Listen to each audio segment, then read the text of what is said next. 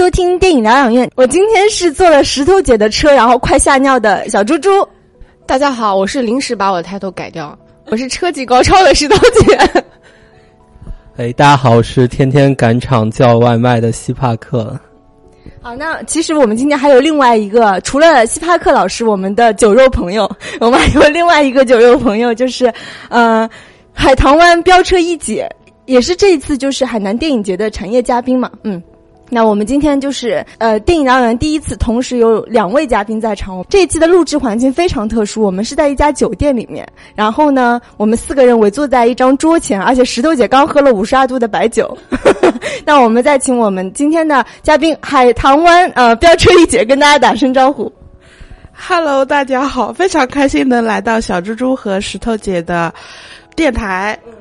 好，那我们今天这期节目呢，就是会围绕这次海南电影节的行程，我们各自分享看了什么片，最喜欢的是哪一部。我们先请西老师分分享一下这次海南电影节的感受，因为他其实是我们中间来这边最多天数的人。嗯，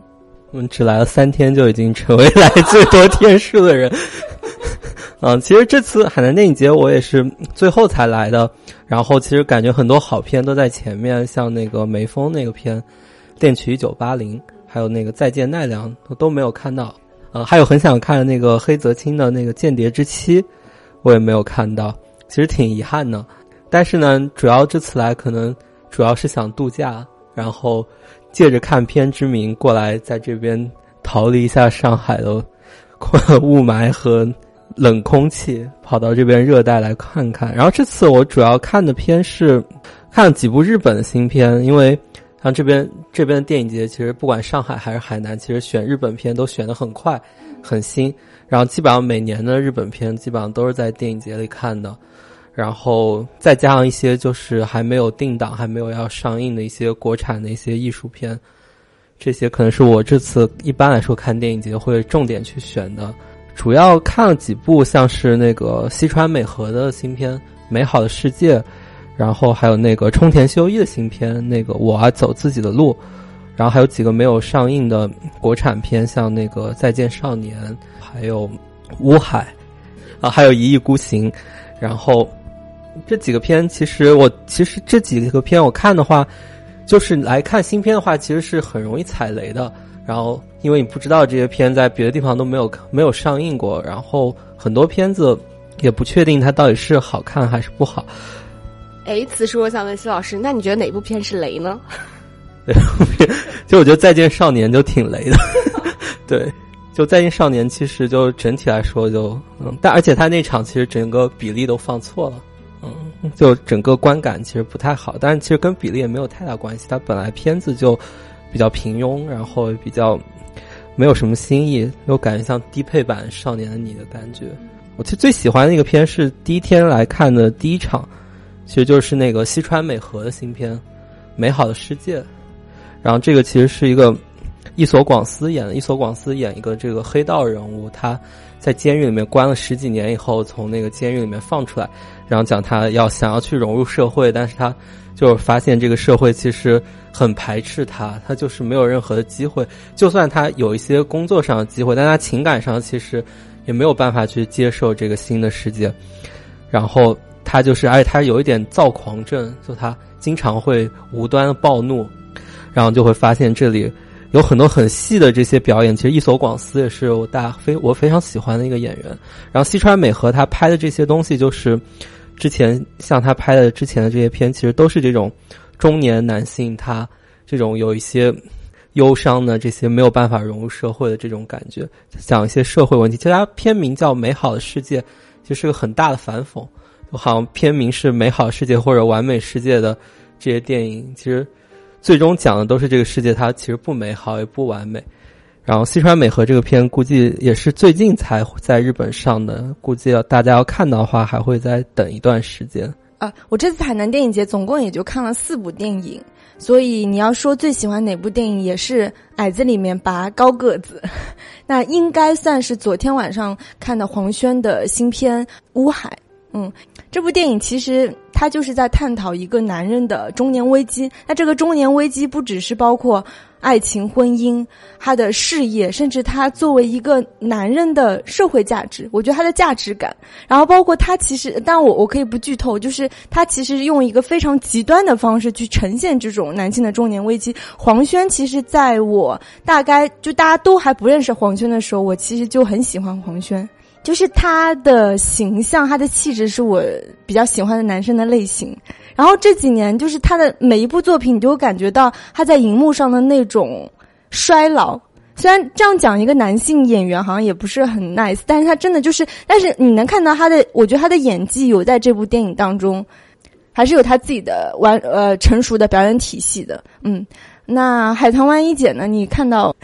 你看到有哪部电影是你最爱的吗？呃，其实我来这次海南电影节也没有看很多片，我就看了三部片，嗯，一部是《野马分鬃》，一部是《八五年盛夏》，还有就是今天看了一个《一意孤行》。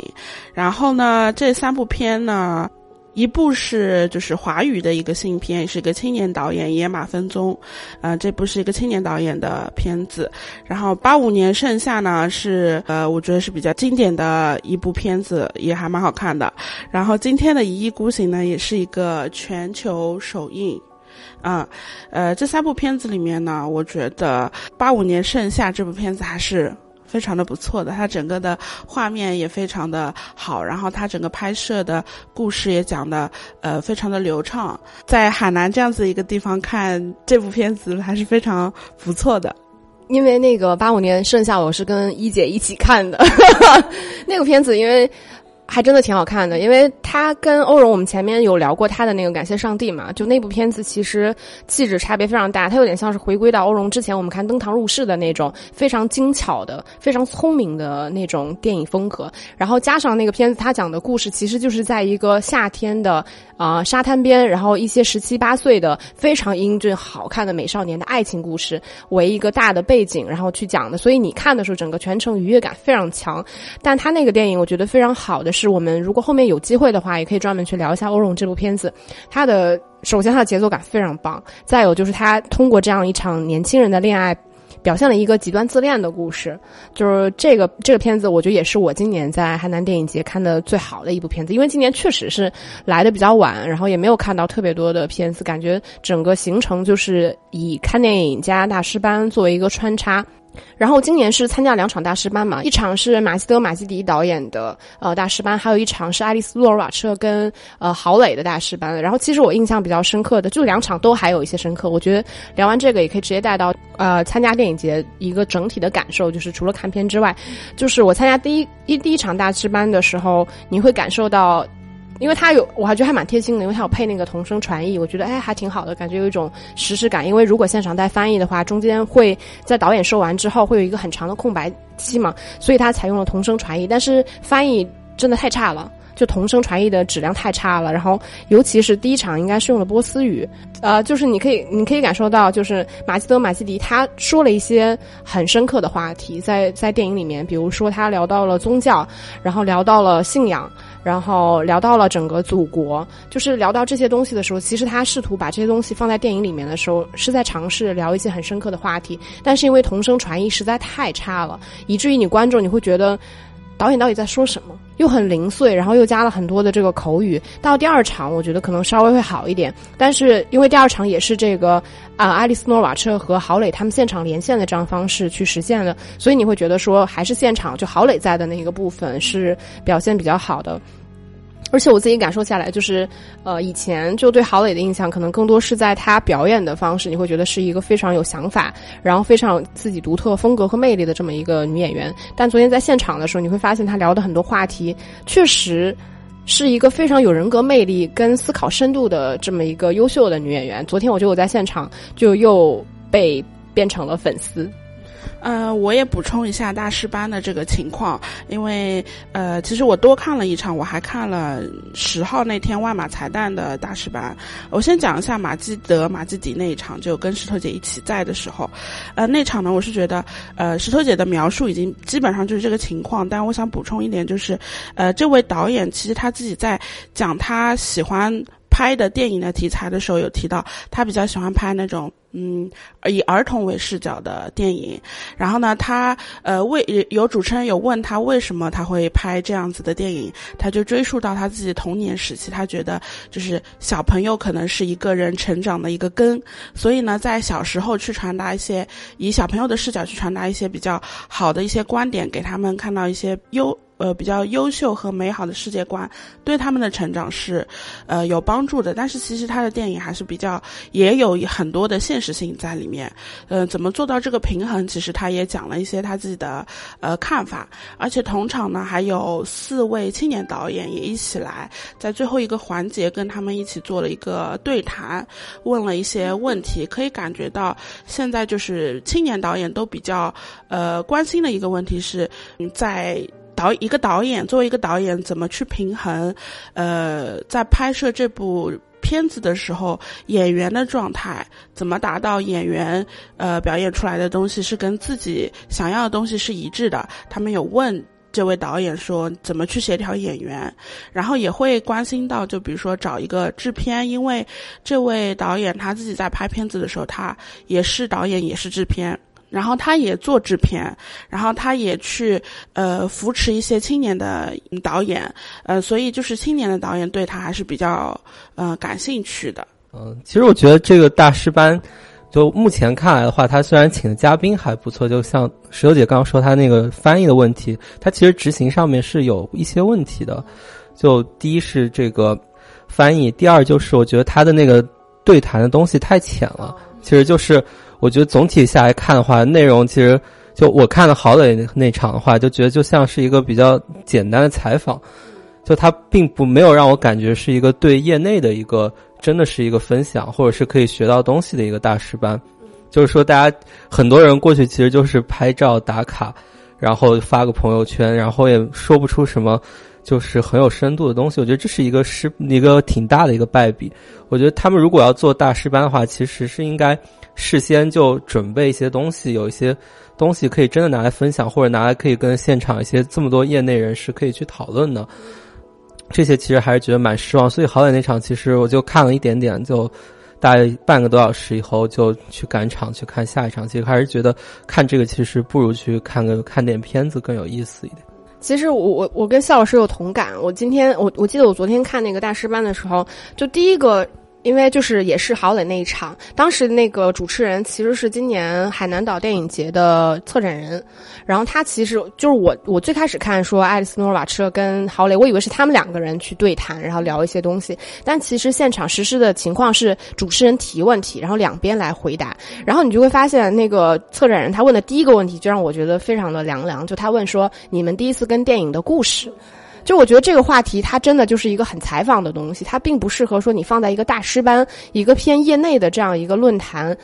的情况下去讨论。但是，但说实话，我觉得就说到这个大师班的东西，今年上影节的大师班，我几乎全程都参加了，我觉得质量也是参差不齐，并不是说。呃，每一场表现都很好，但我自己感受下来，就是一些让我听下来，我觉得会有一些收获。通常还是主题要明确一点，然后是真的几个不同的业内人士，大家去讨论一个话题。我觉得这种情况下可能比较好。如果真的是有一个类似像主，现因为前面那一场也是就是看电影的阿郎老师来主持嘛，就是你会发发现，就可能是因为现场翻译的问题，然后也可能是因为整个这个连麦，然后再加上这整个语言的问题，就是那。场听下来你就觉得非常的水，你听不到作为一个业内的呃人士你想要听到的任何他们关于这个行业或者是职业，呃整个未来的思考，我觉得完全都是看不到这种东西的。嗯，我觉得这跟他们就是。办论坛这个执行其实是非常有关系的。一般论坛的话，就是除了有单人的 speech，还有 talk，还有 panel discussion，那这些都是比较常见的类型的。那一般就是涉及到 talk 或者是 panel discussion，那个主持人的角色，他更多的是一个去，只是去引导或者是适时的打断，其实他是带节奏的。但是刚石头姐也说，就是那个啊，爱丽丝·洛尔瓦彻和郝磊的。这场大师班基本上就是变成了一个采访，那这个其实是完全，我觉得这是一个不要说电影的论坛，其实任何行业的论坛，我觉得 panel discussion 做成这样也是挺挺糟糕的。加上翻译，我从来没有见过这么不专业的同传翻译。其实。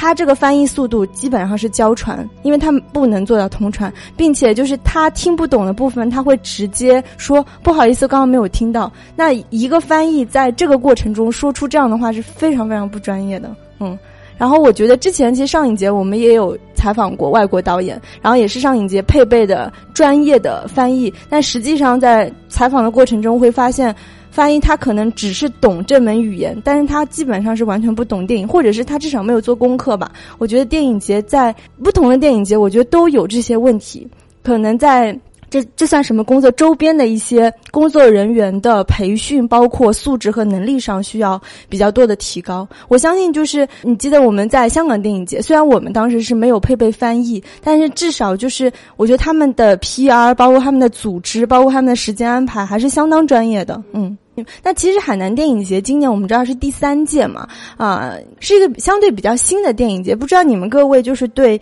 就是说今年对往年的对比，或者是单单纯呃单单从今年看，就是它有什有什么样的特色，或者是它是否做到了一个就是国际电影节的标准呢？嗯，其实这就我参加去年的海南电影节，然后其实我个人对于海南电影节的改变看法是，这两年其实有稍稍有一点不一样，两届。然后第一届我其实是很喜欢这个电影节的，因为我们其实那时候是所有的人都住在他那个一个红树林一个度假村里面，你出门看电影、吃饭或者是购物都很方便，然后所有的东西都在一个小的一个很小的一个园区里面。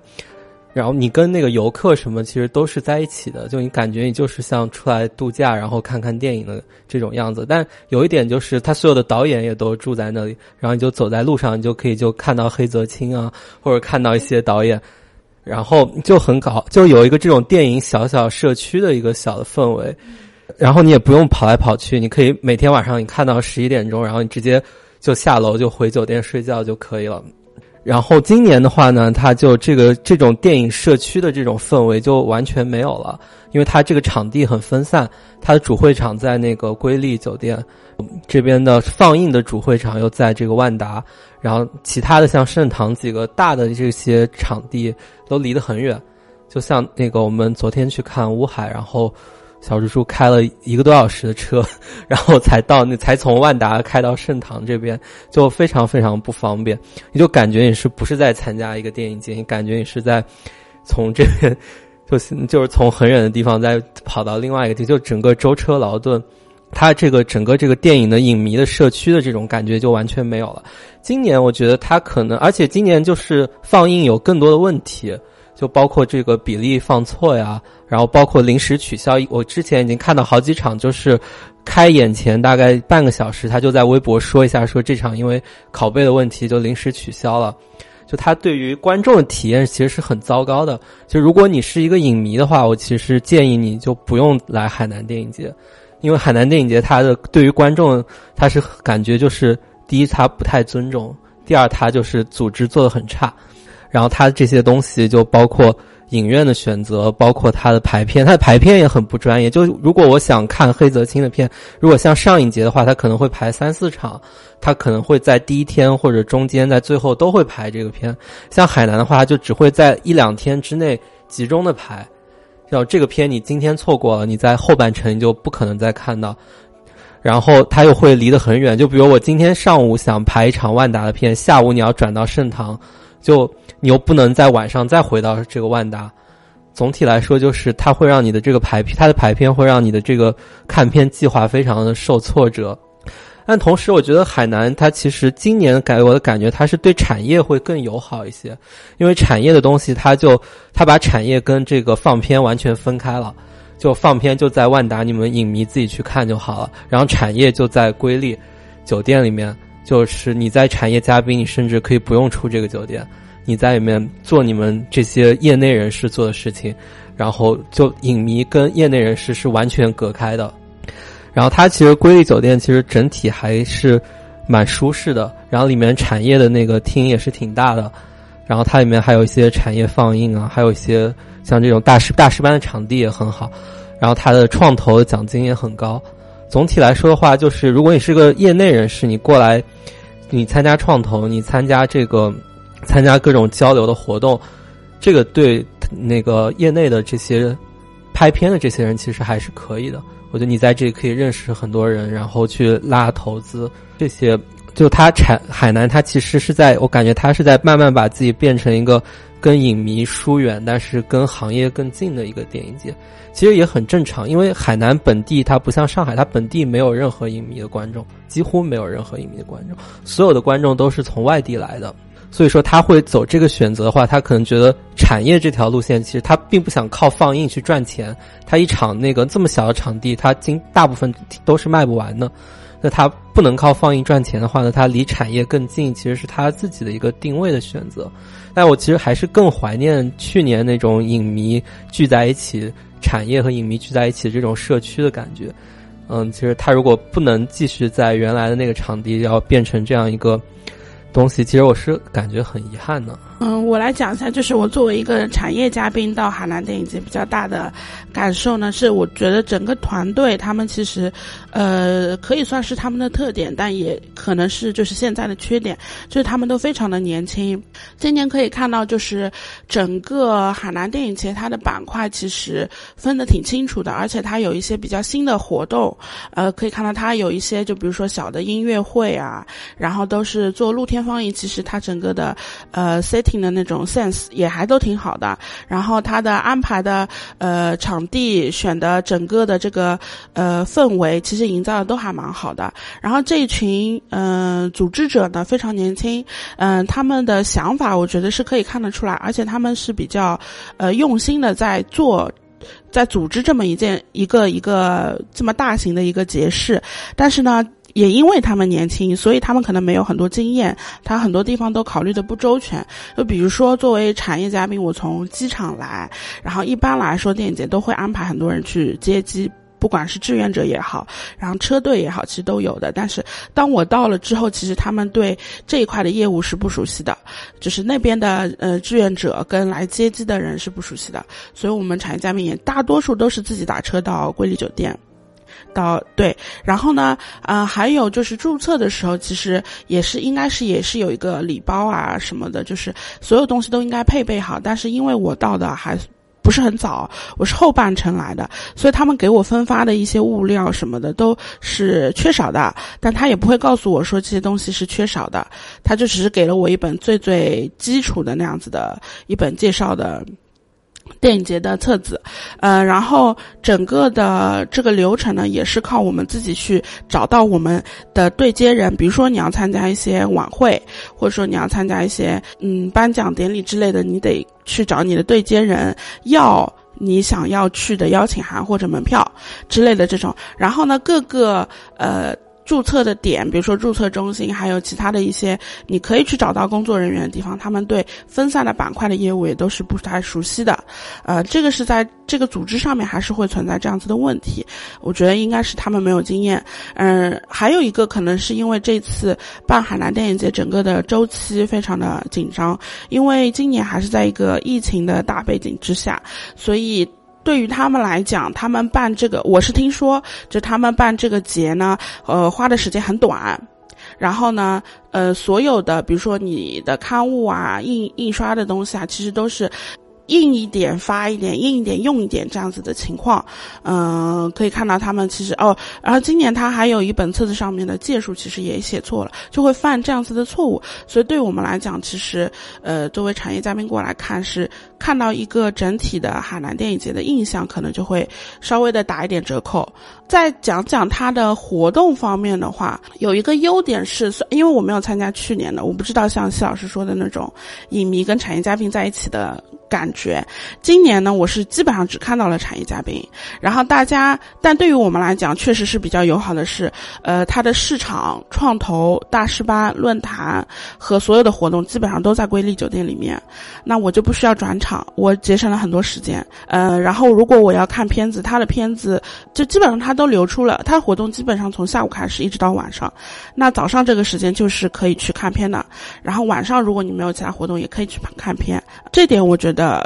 对产业嘉宾来说确实是友好的，我不用跑来跑去了。只不过它的有一些时间安排也还是会撞的，比如说你前面一场活动还没有结束，后面一场就要开始了，那你可能就要么就是听不到这场活动的尾巴，要么就是听不到后一场活动的开头，基本上是这样子一个情况。其实说到电影节转场这个问题，我觉得每一个电影节其实不太一样。有些电影节可能它相对来说就是看片跟一些活动的场所聚集会比较密集，但是有一些相对来说可能就比较分散。比如说我们之前看那个香港国际电影节，其实它的整个呃片子的放映场地是非常分散的，然后再加上香港的交通，基本上你要坐大众交通，你基本上这场片子可能到下一场片子中间就一个小，但是是你自己买票的关系，只有一个小时。其实你再加上香港的地况什么的，你想从从上一家电影院到下一家电影院，其实这个路途我觉得也是会比较难。但我觉得海南电影节今年给我的感觉是更多有一些小细节上的问题，就是这些问题发生的情况粗糙到你觉得这个不应该是以这么一场大型的活动和赛事应该会出现的情况。比如说我们那天去看呃《再见少年》，呃电影写的是十点放映，但其实我们到了现场之后，告诉我们说在调画幅比，然后要推迟。然后推迟的时间呢，他也没有一个具体的说法。就我们相当于等了三十分钟的时间，就在外面一直等他调这个画幅比。结果到我们进场呢，他这画幅比也没有调好，所以你就要全程看完这看这样一部片子。看完之后，他又跟你说这个片子因为我们自己的一些问题，然后我最后把这个票钱退给你。说实话，就是是就是你退票这个事情完全不能解决我前期我。等待跟我去看片过程中的这个损失，这个只能是你表明了一个态度，对吧？问题是你画幅笔放错，就是你调不好、调试不好，这种问题。为什么会是这么一场电影节该出现的情况？我觉得这个就挺挺奇葩的。再有就是，我觉得有一点挺讽刺的，就是海南电影节它有一个像标语一样的东西，它在那个电影放放映之前，它写禁止一切不尊重电影的行为。但事实上，我觉得整个电影就是从影迷的层面来看，你去看电影的时候，你感受不到在。电影节看片过程中应该有的影迷文化，这么说，比如说大家其实去看电影节电影的时候，你是会稍微有一点注意，比如说大家基本上都会看完片尾，然后你可能会鼓掌，对吧？甚至是你在看片全全程过程中，大家可能玩手机的比例会非常低。但是我觉得在海南电影节，你是几乎看不到这种形，看不到这种事情的，就跟你看普通去电影院看商业片是一样一样的，就是比如迟到啊、早退啊，然后电影没放完大家就离场啊，我觉得这些事情全部都会有。就是我也补充一下，刚刚石头姐讲的拍呃鼓掌的这个事情，因为我就看了那个《野马分鬃》嘛，它是一个就是呃华语的片子，其实对于我们来讲其实更好接受，因为它用我们的母语在呃讲述整个导演的这个故事，我们不去评价它的这个内容怎么样，但是也是我就很惊讶的，因为那个是我看的。第一场电影来到这里的第一场电影，就大家结束了之后也没有鼓掌这样子的行为，所以我就觉得非常的诧异。但是后面我们看其他两场的，呃，后面一场的时候有的，就这个差别确实非常的惊惊讶。其像我像我看了三部嘛，然后其实就只有欧荣的电影大家是有反应的，对别的电影大家都没有反应。就是鼓掌这个事可能也跟片到底好不好有关系。就我看了好几部都很多都鼓掌，可能有的不好的片大家又不愿意鼓掌。然后其实这个这届就像你刚刚说，他那个推迟，我们上次看乌海其实也有推迟，也推迟了半个小时左右。然后他们我看群里面他们有工作人员说是要等一个嘉宾，可能这边交通状况不好，等一个嘉宾。我觉得这也就比较少见，因为电影节的话。一般来说，就是写了几点就应该几点开场，你不应该为了等谁，他就把这个事情推迟了。我觉得还有就是海南的组织这方面，因为我据我所知，海南他们整个的这个组织工作都是，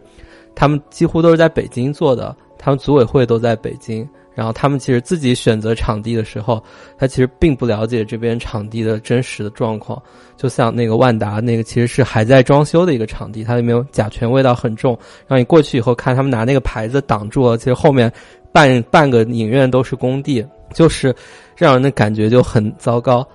包括那个在那个影厅里面看片，就你会觉得吸了那个甲醛的空气以后，就感觉嗓子会不舒服，或者会会有鼻炎之类的情况。反正整体来说，大家几乎都是在用生命在看电影，生命在跑电影节。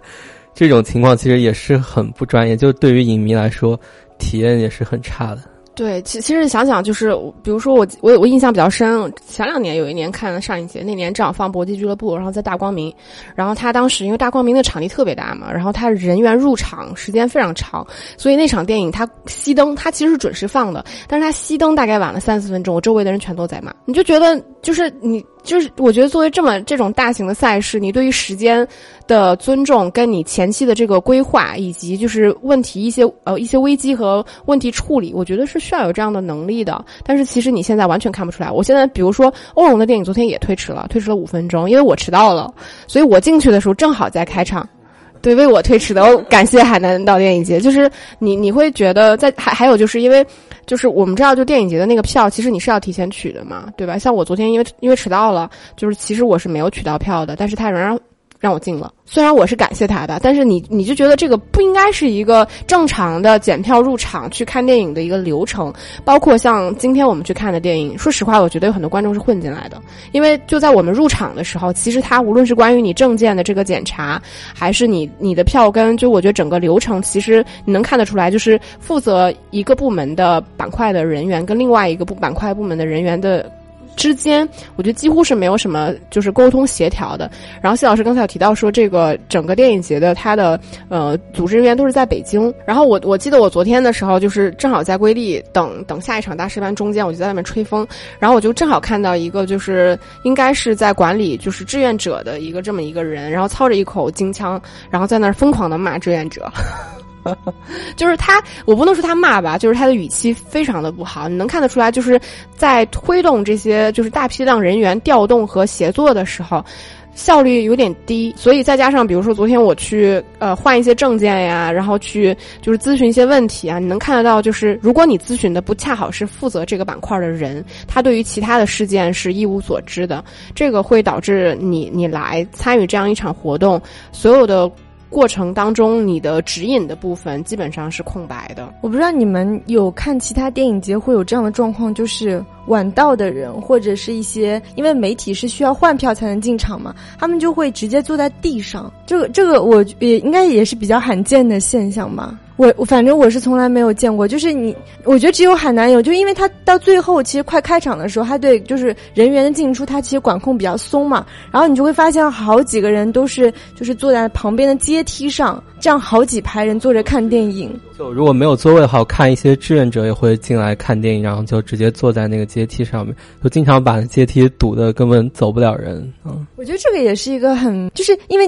你。我们尊重这个电影节，尊重电影，我觉得建立在就是在这个空间氛围的基础上。但如果你的阶梯上都坐满了人，你就会感觉你是在看一个什么 live house，还是在看一个演唱会之类的。嗯，我觉得会缺少对电影的基本尊重吧。那我们刚才其实聊了这么多，我们就啊很自然的就进入我们的第三环节，就是海南电影节与其他电影节的对比。大家可以从自己的经历来分享，比如说啊组织架构啊、现场协调啊、城市电影氛围啊、影展周边等等。嗯，我其实我先讲一下就是整个城市的这个感受吧，因为我从机场来，然后就关注了一下这个城市当中的一些呃海南电影节的主视觉的露出。其实他们也跟其他电影节一样，也会有一些那种呃外面的路路边的道奇的广告，然后会有一些广告牌之类的这种。然后我当时就问了一下，从机场到海南电影节是不是就只有一条路？呃，就是我们要去的瑰丽这个地方。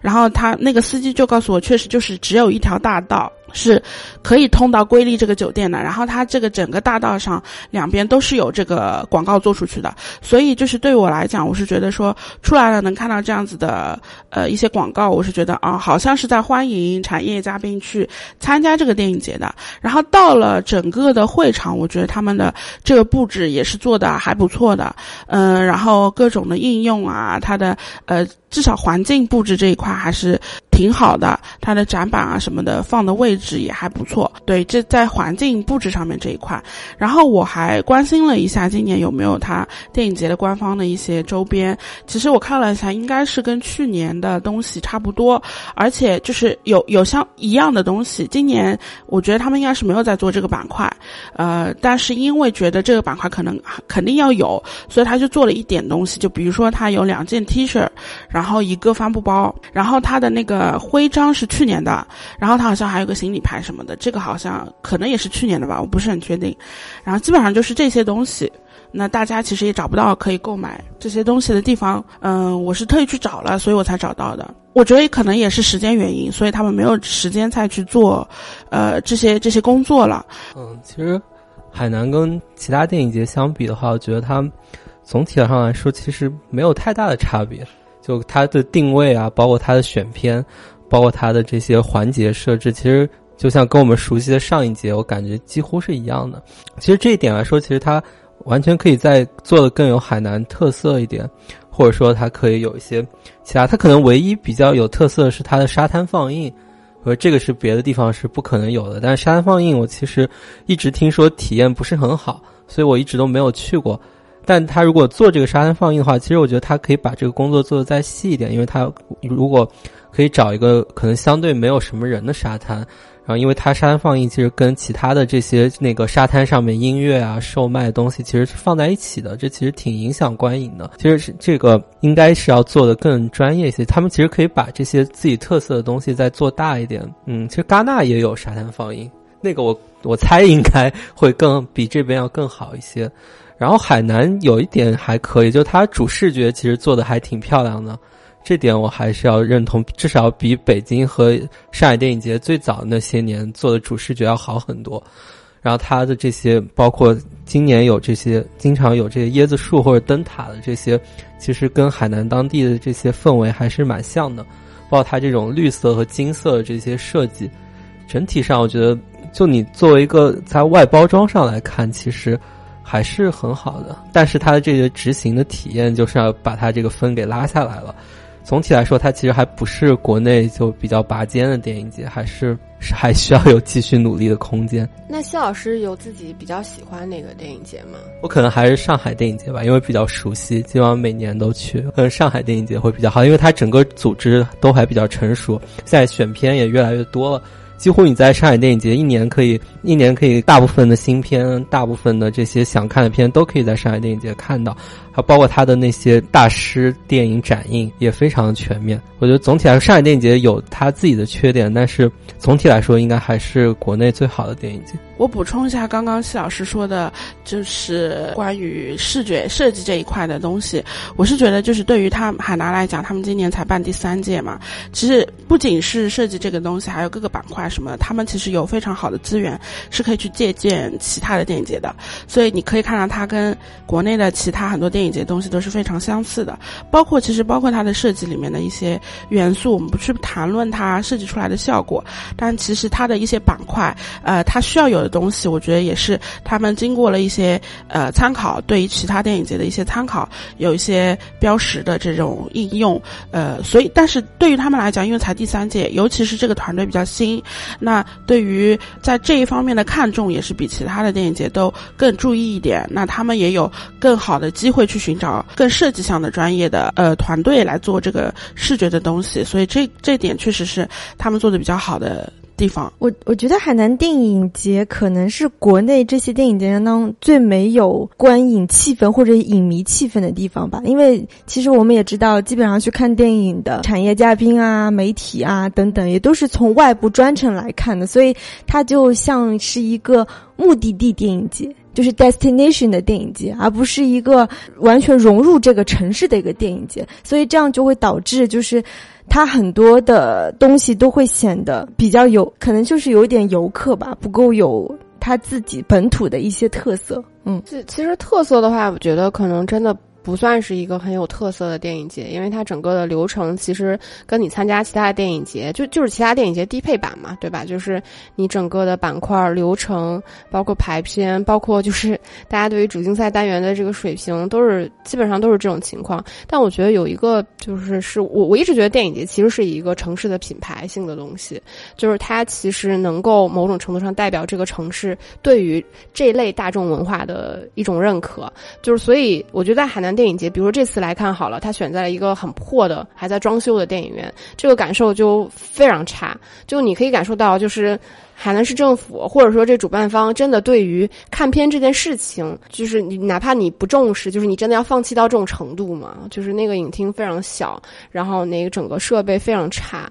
就你你几乎感受不到我我花了就是电影节的票钱，跟我看普通的其他电影呃普通的电影有什么差别？我还特意买了机票，然后掏了酒店的钱跑过来，然后你让我来这个破的电影院看，这可能还不如我家门口的电影院好呢。但但是其实说实话，我自己觉得海南电影节就有一个我觉得还蛮好的，就是它那个周边。就我一直觉得，就是周边其实真的是一个电影节很影迷向的东西。因为今年海南电影节它的那个就是帆布袋，我觉得做的还挺好看的，就一边是墨绿色，一边是这种有点偏米白色，然后两边是烫金字体的这种帆布袋，然后设计呢也是那种非常实用的长短袋子的。我一直觉得影帆布袋。就是很适合影迷啊，对吧？就是又轻便又便宜，然后又很有就是自己独特的那种调调。所以，所以我觉得，如果全世界的电影节都能把帆布袋做成一个打卡的，就是物品，让我去收集的话，我觉得这个就是一件很开心的事情。因为上影节让我觉得很遗憾的一点，就是它更难去买到你觉得有值得收藏和面向大众售卖的一些纪念品像的东西。今年海南岛电影节，就像你前面有提到嘛，就是一姐提到了，就是一些比如说登机牌啊这种东西，它就摆在。在电影院前面卖的，虽然你看了一眼，你觉得挺丑的，其实也就是帆布袋这种不公开售卖的这种偏业内发放的这些呃产品挺好看的，但我我觉得还是很有意思。就比如说那年就是金马奖，他们有公开售卖的是海报，就是《孤岭街少年杀人事件》的那个海报，很好看。就你你你虽然会觉得说啊。我海报这么重带回去可能又不方便什么的，但是这个就才有你来参加一场大型活动和赛事的这种仪式感。就我总归要背点回去，这东西淘宝买不到的，对吧？是属于我这个圈层文化特殊标签的，我能够带出去的东西。我觉得这东西其实挺重要的，但我感觉现在国内的电影节都没有做得很好。嗯，但海南岛电影节，所以它那个帆布袋我还是喜欢的，因为我我不知道为什么。电影节、帆布袋、影迷这些东西都是相关联的名词，因为我是一个去电影节从来不背帆布袋的人，但是我发现很多影迷的确对这个帆布袋非常有执念，包括一些电就是电影的周边 icon 或者是演员等等。嗯，那个周边其实也是这几年我感觉各大电影节才比较新的东西。因为以前来说，就像包括上一届北京电影节，他应该不好意思卖什么周边，因为设计的实在太丑。然后这几年，因为他们花钱请了设计师去做海报，去做他的那个视觉，他们可能觉得这个钱不能白花。你做海报出来，你就要做一些周边的东西。然后，就像上影节之前找那个黄海去做那个海报，其实他们也做了很多周边，我觉得卖的很好。就他们在那个店里面去卖那个纽扣啊，或者那个别针啊、磁铁啊，然后包括帆布袋，就他其实花钱设计一个海报，其实就把它用的很近了。然后海南这边的话，它的这些周边其实挺有特色，它可能就像你说，它那个帆布袋可能是走这种实用路线的，会比较有趣一点。然后。其实戛纳什么，他每年做的海报其实很漂亮，他也会去卖海报。我经常会找在戛纳的记者去带海报回来，然后或者说是带他这些杯子啊，或者是他周边可能会更全一点，就更有收藏价值。那明年戛纳我们要一起去，要亲自把这些东西全部卖回来，然后现场就是找红毯找人在那些周边上签名，然后回去再倒卖。那不管怎样，就是我们今天有说了很多海南电影节，我们有吐槽它的一些组织啊，但是我们也就是看到这个年轻的电影节身上的很多闪光点。然后另外的话，不管怎样，它是一个在海边的城市，所以当你一天看完电影之后，你坐在海边喝着小酒、吃着海鲜的日子还是非常惬意的。然后因为这次也是跟。几个好朋友一起来电影节，所以又会显得特别不一样。然后今天谢谢我们的两位嘉宾，就是七八哥老师和我们的海棠湾飙车一姐，呃，来到我们的节目做客。嗯，那就下期再见了。好，拜拜。好，拜拜，拜拜。好，那我们就下期再见，拜拜。